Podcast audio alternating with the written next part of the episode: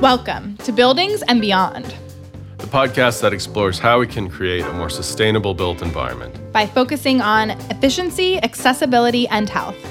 My name's Rob Aldrich. And I'm Kelly Westby.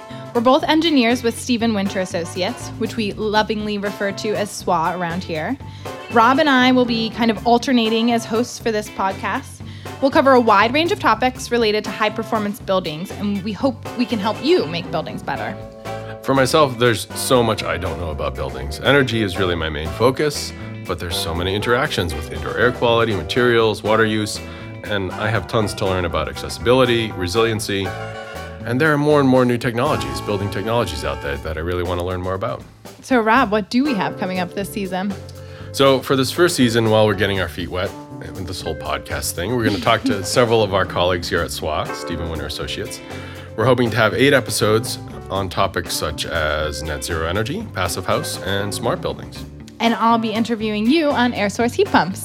I am looking forward to it.